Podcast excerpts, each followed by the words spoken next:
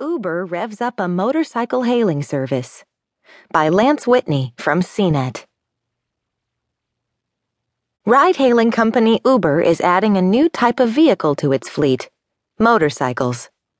The company on Tuesday announced a new service called Uber Moto, through which passengers can grab rides on motorcycles with an Uber driver at the handlebars.